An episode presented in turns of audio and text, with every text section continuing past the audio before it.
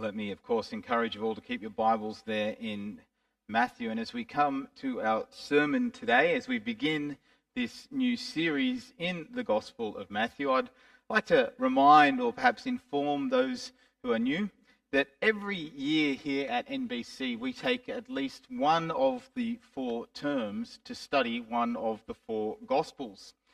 We think it's an important habit to be in that regularly we are in God's Word, not only in its entirety, but specifically in the stories that pertain to the life of our Lord Jesus. And so, year by year, we come through one of the Gospels. And this term, it's the Gospel of Matthew. And we'll be particularly focusing this term on Jesus' teaching in the section known as the Beatitudes. The Beatitudes are the blessed are the dot dot dot sayings found in Matthew 5, part of Jesus' great Sermon on the Mount, where he speaks of different groups of people who will be blessed depending on their spiritual disposition. And we're going to really zero in on those Beatitudes over the coming weeks and give spe- special focus to what Jesus has to say in those teachings. Given that we won't actually be considering this gospel in its entirety, we won't be engaging too deeply in the remainder of the book. But we did, you may note, utilize Matthew's gospel throughout our Easter services, using it to lead ourselves in the Thursday reflections as well as our considerations on both Good Friday and Sunday sermons. That said, when we do engage in a new book of the, of the Bible, when we begin a new series, we always like to do a bit of an overview sermon at the outset, and that's what today is. We're going to cover off Matthew's Gospel today in one long sermon, well, in one sermon that looks quite broadly at the Gospel. And then next week, I'll be zeroing in on the Sermon on the Mount and considering the unique attributes of that section of teaching. Following that, we'll focus in even tighter on those Beatitudes. All this so that you know where we're going. That said, let's get our Bibles back out in Matthew's Gospel, and we will be using quite a bit of it this morning. But the first thing that it's important to note about Matthew's Gospel is that it's one of the three, Matthew, Mark, and Luke, that are known as the Synoptic Gospels. Synoptic is a Greek word meaning same eye and it's really speaking about the idea that these three Gospels look at Jesus' narrative in the same way. And what it's trying to say is that they use much of the same language, the same stories, and the same historic events. But that word synoptic actually does a little disservice to the Gospels. Because whilst they do share common stories and they look at common ideas, they of course all have their own unique focus. They have the same common goal, if you like, to share the story of Jesus Christ, to promote the good news of salvation and tell what God has done in Jesus. But they do have their own unique angle. You might like to think of the synoptic gospels as the different eyewitness testimony that you might encounter in, say, a court. Three people recalling the same events will not see them exactly the same. We would expect nuance and different emphasis depending on who it is that is offering their account. So it is with the Gospels. Each shares the same story, but they have their own particular view on things. Part of the reason that they share common stories and indeed common words is that it's likely that Matthew and Luke utilized what had already been written by Mark. They've taken some of his stories and included them in their own accounts so that they could more fully present what Christ has done. Matthew, it seems, has compiled the collective reflections of the apostles, at least those who were still alive at the time of writing. And then he's added his own personal or unique flavor to the stories. All of this, this writing, happened around 40 years or so after Jesus' ministry. as the disciples start dying off and as they lose the capacity to share their memories verbally, they begin to write down what they recall. And so this collective brains trust of eyewitnesses seems to have been filtered down into Matthew's gospel. And then he offers his account through his own view. When it comes to who wrote the gospel, there's not actually a lot of debate. Some would argue that Matthew is not the author, but for the longest time, tradition has held that he is indeed its author. You may notice that nowhere in the gospel does he claim to have written it. He doesn't say, I, Matthew, wrote these things. But tradition has long understood that Matthew or Levi is the author of this book. In some accounts, you'll see him called Matthew. In others, he is named Levi. And it seems that this is his Greek and Hebrew name, depending on who you're writing to or thinking about. Matthew was one of the twelve disciples, and his own story is recorded for us in Matthew 9, as well as in Mark's Gospel as well. But in Matthew 9, which you may like to come to from verse 9, Matthew records his own call to follow Christ. I'm in Matthew 9, reading from verse 9. It says, As Jesus went on from there, he saw a man named Matthew sitting at the tax collector's booth. Follow me, he told him. And Matthew got up and followed him. While Jesus was having dinner at Matthew's house, many tax collectors and sinners came and ate with him and his disciples. When the Pharisees saw this, they asked the disciples, Why does your teacher eat with tax collectors and sinners? On hearing this, Jesus said, It is not the healthy who need a doctor, but those who are ill. But go and learn what this means. I desire mercy, not sacrifice, for I have not come to call the righteous, but the sinners. This story of Matthew's call and seeming conversion into Christ follower teaches us a couple of things about the author of this gospel. He was a tax collector before he came to follow Christ. And many of you would know that tax collectors were something among the outcasts of Jewish society. They were Jews who had aligned themselves with Rome and would collect money from their brothers and sisters, their Jewish brothers and sisters, to take it and give it to the Roman government. Oftentimes, these people would take a little extra to line their own pockets. And so tax collectors were despised as thieves and as those who had betrayed their own kind to serve the Roman authorities. As such, tax collectors are often lumped in with the more general term of sinner. To be considered a tax collector and a sinner is something of a slur in the time that this was written. And so Matthew was this tax collector, a sinner, rejected and despised by his fellow Jews. And here in Matthew 9, we see that this outcast is called by Jesus. He's accepted and welcomed in. He's saved and he becomes a disciple. It's little wonder then that Matthew highlights there at the end of that story that Jesus came not to call the righteous, but to call sinners. And a number of the stories that Matthew sprinkles throughout his gospel will highlight just that. That Jesus came to save the wayward that he came to call sinners to repentance and to bring them into his kingdom. And I think it's partly because of who Matthew was that he emphasizes these stories as he writes.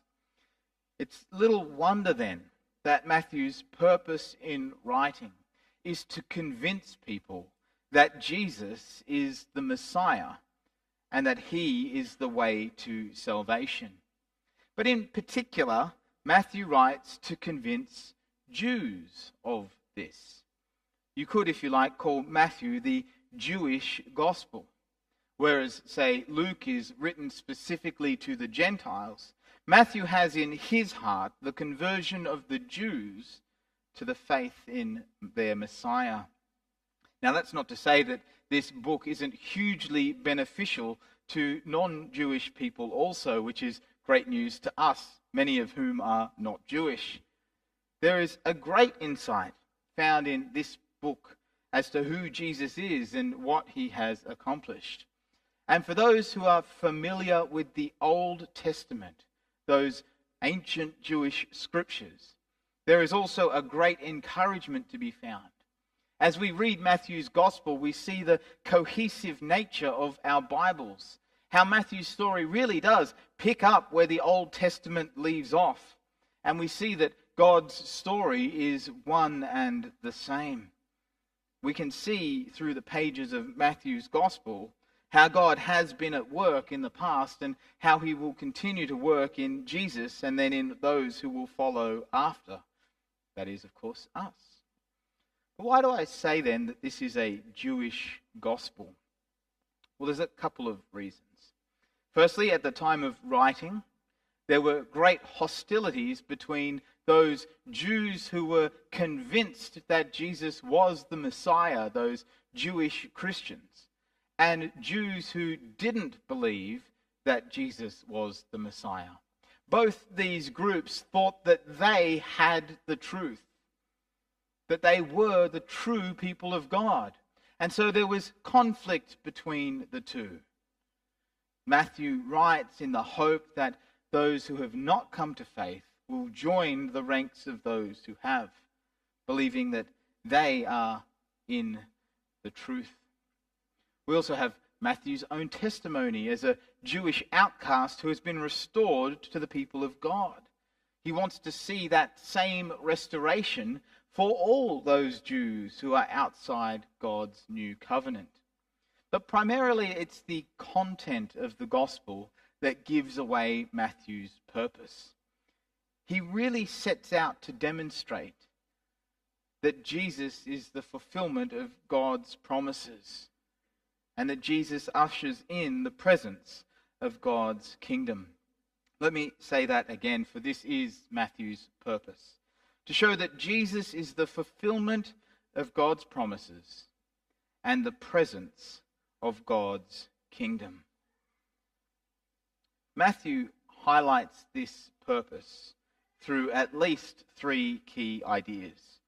Firstly, he sets out to show that Jesus is the Messiah, that he is the king in the line of David. He then sets out to show that Jesus is the new and better Moses, and that he is the perfection of Israel, what Israel was meant to be. And finally, or thirdly, he sets out to show that Jesus is the Emmanuel, God with us. And it's those three things that we're going to look at for the remainder of our time this morning. Let's begin with the notion that Jesus is the Jewish Messiah. The Messiah was a figure who was long awaited in Jewish history. The Messiah was prophesied as one who would come as king, that is, in the line of David. That he would come and set his people free, that he would restore Israel to glory, that he would be the savior and the shepherd of God's people. And so Israel waited, having returned from exile and finding themselves again under the rule of foreign governments, namely Rome. They were awaiting a Messiah who would come and restore the kingdom of God. And Matthew is convinced that Jesus is this Messiah. So much so that unashamedly he begins his gospel with these words back in Matthew 1 1. This is the genealogy of Jesus, the Messiah, the son of David, the son of Abraham. Matthew sets out at the beginning to prove that Jesus is the Messiah. And in that great lengthy genealogy, which I mercifully didn't make John read, Matthew sets out to prove that Jesus has his own genesis, his own origin as the Messiah. He traces a great many biblical names, some of the characters who you'll be most familiar with. But primarily, he does so to highlight a couple of things. that Jesus is a son of Abraham, that is, he's Jewish, that he is from the line of Judah, as the Messiah was prophesied, that he is a son of David, that is, that he is in the royal bloodline. And in verse 17 of chapter 1, Matthew summarizes these points. He says, Thus there were 14 generations in all from Abraham to David, 14 from David to the exile to Babylon, and 14 from the exile to the Messiah. He is seeking to prove that Jesus is this Messiah. And having stated this up front, he immediately moves on to the birth narrative. And as John picked up in chapter 2, reading on after Jesus' birth, did you notice that there were a number of comments there made by Matthew? This was done to fulfill what the prophets had said. This was done in accordance with what Jeremiah had proclaimed. A number of times early in the gospel, and again later as it continues, Matthew highlights that the things in Jesus' life fulfill the promises, the prophecies, the set ways of the Old Testament. There in chapter 2, verse 1, let's read again just that first few verses.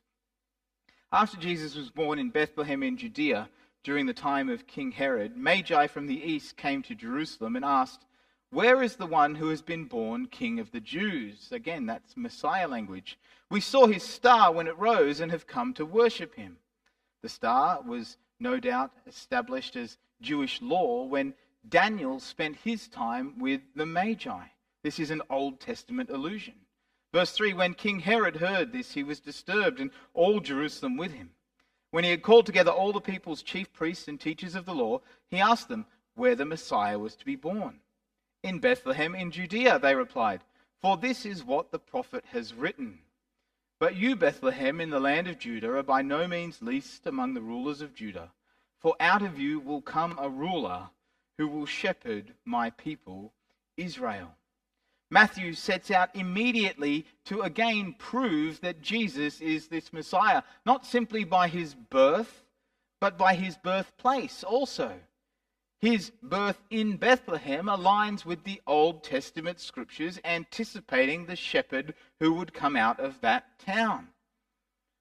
But it's not just the past prophecies that Matthew would have you see point to Jesus as Messiah but also the testimony of those who knew him. In Matthew 16, probably now most familiar words from verse 13, we read of Peter's confession. When Jesus came to the region of Caesarea Philippi, he asked his disciples, Who do people say the Son of Man is? They replied, Some say John the Baptist, others say Elijah, and still others Jeremiah or one of the prophets. But what about you? He asked. Who do you say I am? And Simon Peter answered, You are the Messiah, the Son of the living God. Jesus replied, Blessed are you, Simon, son of Jonah, for this was not revealed to you by flesh and blood, but by my Father in heaven. I tell you that you are Peter, and on this rock I will build my church, and the gates of Hades will not overcome it. I'll give you the keys of the kingdom of heaven. Whatever you bind on earth will be bound in heaven, and whatever you loose on earth will be loosed in heaven. Then he ordered his disciples not to tell anyone that he was the Messiah. So we have the Old Testament witness that Jesus is the Messiah, spoken about in the fulfillment of prophecies. We have the eyewitness account that Jesus is the Messiah, spoken on the lips of his disciples. And there Matthew records that it is God himself who has given this knowledge to Peter. We have God's own witness that Jesus is the Messiah.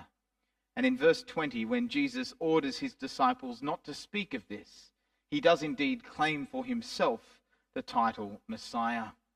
He goes on, of course, to explain that the Messiah's role would not function how the Israelites had anticipated it, that he would not come in as a new political ruler who would free people from Rome, but rather that as a sacrificial atonement, he would make the way for people to be freed not from Rome, but from sin and death, that he would indeed draw people of all nations into the kingdom of God.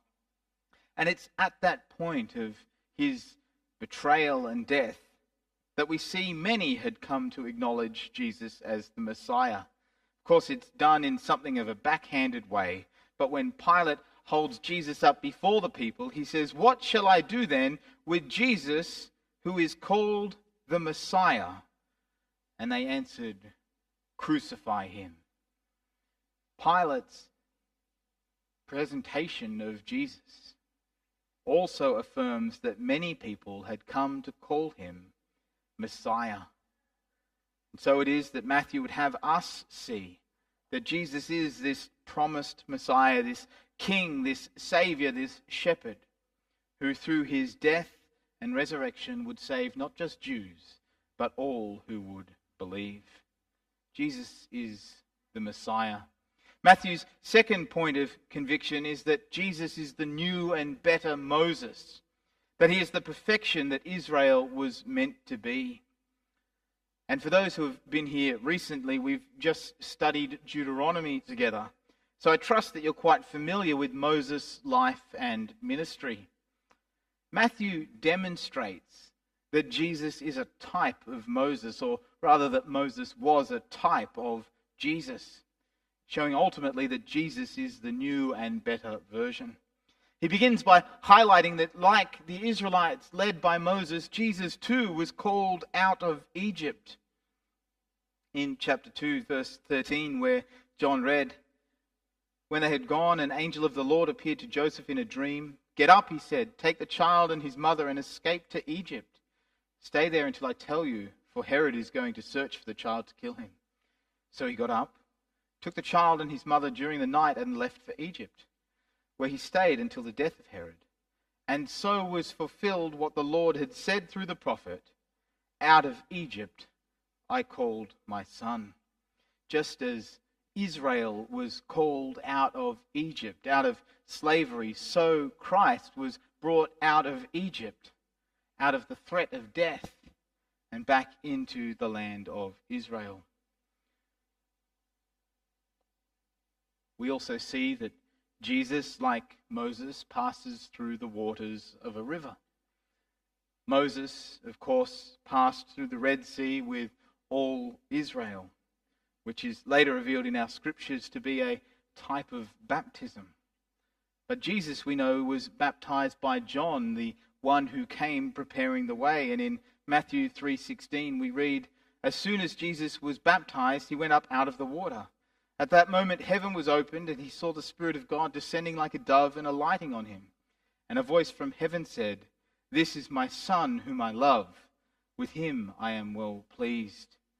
This audible voice of God has not been heard since the time he spoke on the mountainside to Moses and all Israel. And here he is declaring that Christ is his Son. Following this event, many of you would be aware that Jesus is ushered out by the Spirit into the wilderness, where he spends 40 days.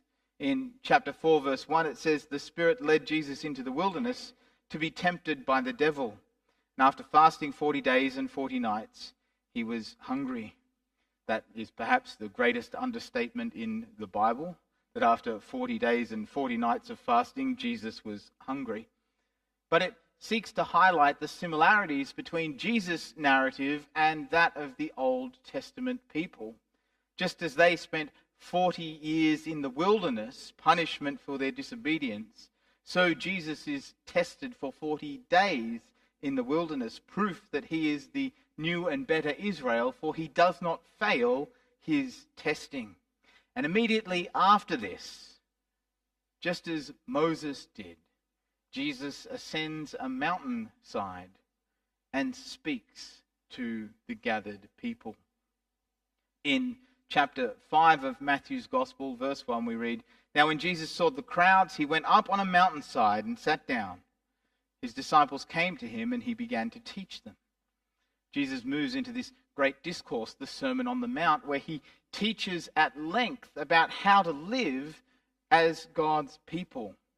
But in verse 17 of chapter 5, he highlights that he is actually giving law.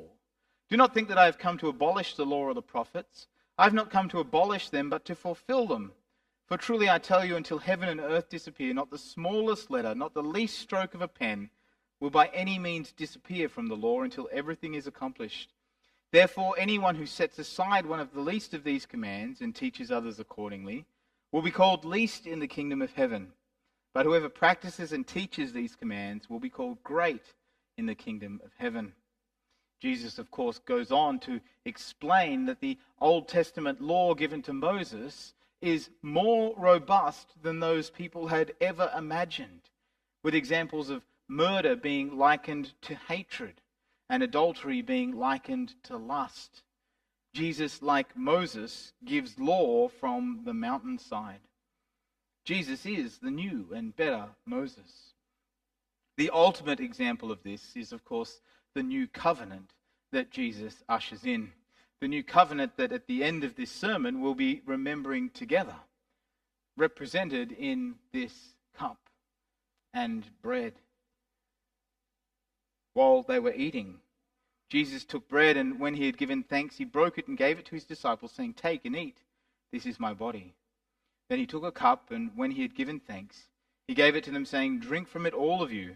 This is my blood of the covenant, which is poured out for many for the forgiveness of sins. Just as Moses had brought in God's covenant to God's people, so Jesus ushers in the new and better covenant to God's people. Matthew wants you to see that Jesus is the better, the new Moses, the fulfillment of all that Israel should have been. And that is the second point that he highlights throughout his gospel. The final for our consideration today is that Jesus is Emmanuel, that he is God with us.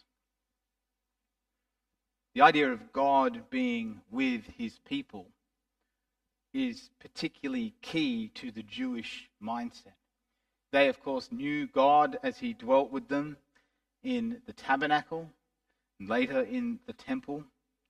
They believed that God was with them when they went into battle but here, Matthew shows us that Jesus is God made flesh, God dwelling with us. And I'm going to read just a few passages that highlight this. Matthew 1, verse 18 and following. This is how the birth of Jesus, the Messiah, came about. His mother Mary was pledged to be married to Joseph, but before they came together, she was found to be pregnant through the Holy Spirit. Because Joseph, her husband, was faithful to the law, and yet did not want to expose her to public disgrace, he had in mind to divorce her quietly.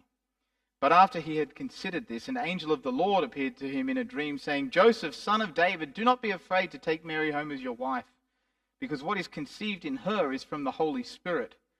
She will give birth to a son, and you are to give him the name Jesus, because he will save us, save his people from their sins.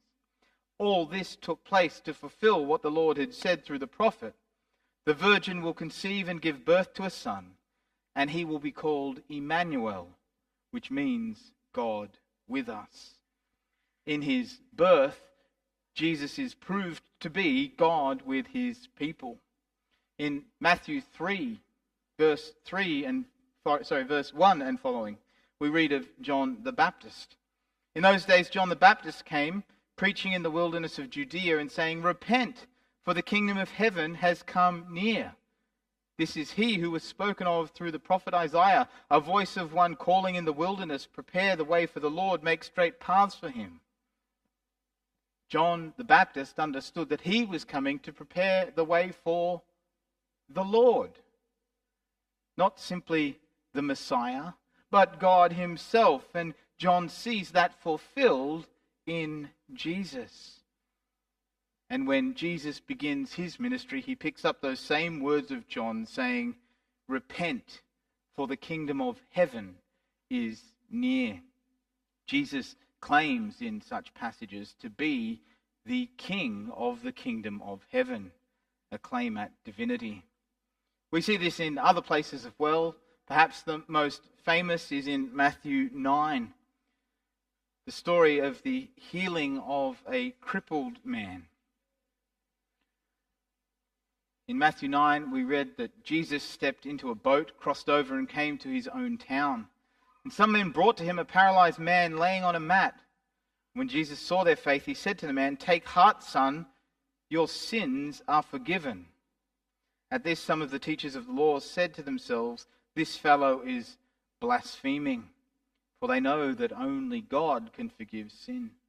Knowing their thoughts, Jesus said, Why do you entertain evil thoughts in your heart? Which is easier to say, Your sins are forgiven, or to say, Get up and walk? But I want you to know that the Son of Man has authority on earth to forgive sins. So he said to the paralyzed man, Get up, take your mat, and go home. Then the man got up and went home. When the crowd saw this, they were filled with awe and they praised God who had given such authority to man. Jesus has the authority to forgive sin, something only God alone can do. Finally, the perhaps last eyewitness testimony is that of a centurion in Matthew 27 54. A centurion who had taken part in the crucifixion of our Lord. Following his death, we read, When the centurion and those with him who were guarding Jesus saw the earthquake and all that had happened, they were terrified and exclaimed, Surely he was the Son of God. That is, the likeness of God, God himself. Matthew's gospel is a unique account of Jesus' life. And it's designed to show you that Jesus is the Messiah. It's designed to teach you that Jesus is the fulfillment of all the Old Testament prophecies, that things would be better. He was God in flesh, claims Matthew, the true Son of God, the bringer of a new and better covenant written in his blood. Jesus is the one who can save sinners from judgment in his sacrificial death. He's the one who gives hope to all who follow him, Jew and Gentile alike, and as the risen conqueror who came back from the dead. Jesus is the one who makes the way into the kingdom of heaven. And so Matthew quite fittingly concludes with the only possible response. There at the end of his gospel in Matthew 28, most familiar words. Then Jesus came to them and said, All authority in heaven and on earth has been given to me. Therefore go and make disciples of all nations, baptizing them in the name of the Father and of the Son and of the Holy Spirit, and teaching them to obey everything I commanded you and surely I am with you always to the very end of the age. This wonderful gospel will form our study for the coming weeks. My encouragement to all of you is to read through it and to familiarize yourself with it, to see God's big story woven from the first pages of Genesis to the conclusion of Revelation. Matthew's gospel will play a crucial part in helping us make those links. Right now, though, I'm going to pray. And as we pray, we will also be asking that God would prepare us to share in communion together. Would you please join with me in prayer? Our Lord and Heavenly Father, as we come together to commence our study of the Gospel of Matthew, we thank you that in your providence, by your Spirit, you guided this man, your disciple, Matthew to pen this great book. As we embark on our study, we ask, Lord, that you would enable us to see the truths that he presents for us. That Jesus truly is the Messiah, the Savior of all who would believe in him. That he is the new and better Moses, the fulfillment of all Israel. That he is the one who ushers in a new and better covenant. And help us, Lord, to see that Jesus truly is God, that he is the incarnate deity, God made flesh, that he is Emmanuel, God with us, and that through his life, death, and resurrection, we can know you personally. Lord, we pray that as we study this book, you would fill our hearts with joy, that you would engage our minds and that you would stir us to serve. That we would indeed seek to be those who make disciples of all nations, teaching them to obey all you command. Lord, we thank you for the final words of Matthew, that promise that you are always with your people. And so, Lord, as we prepare our hearts to partake in communion, that symbolic reminder of this new and better covenant, we ask that you would prepare us now. Help us to confess our sinfulness.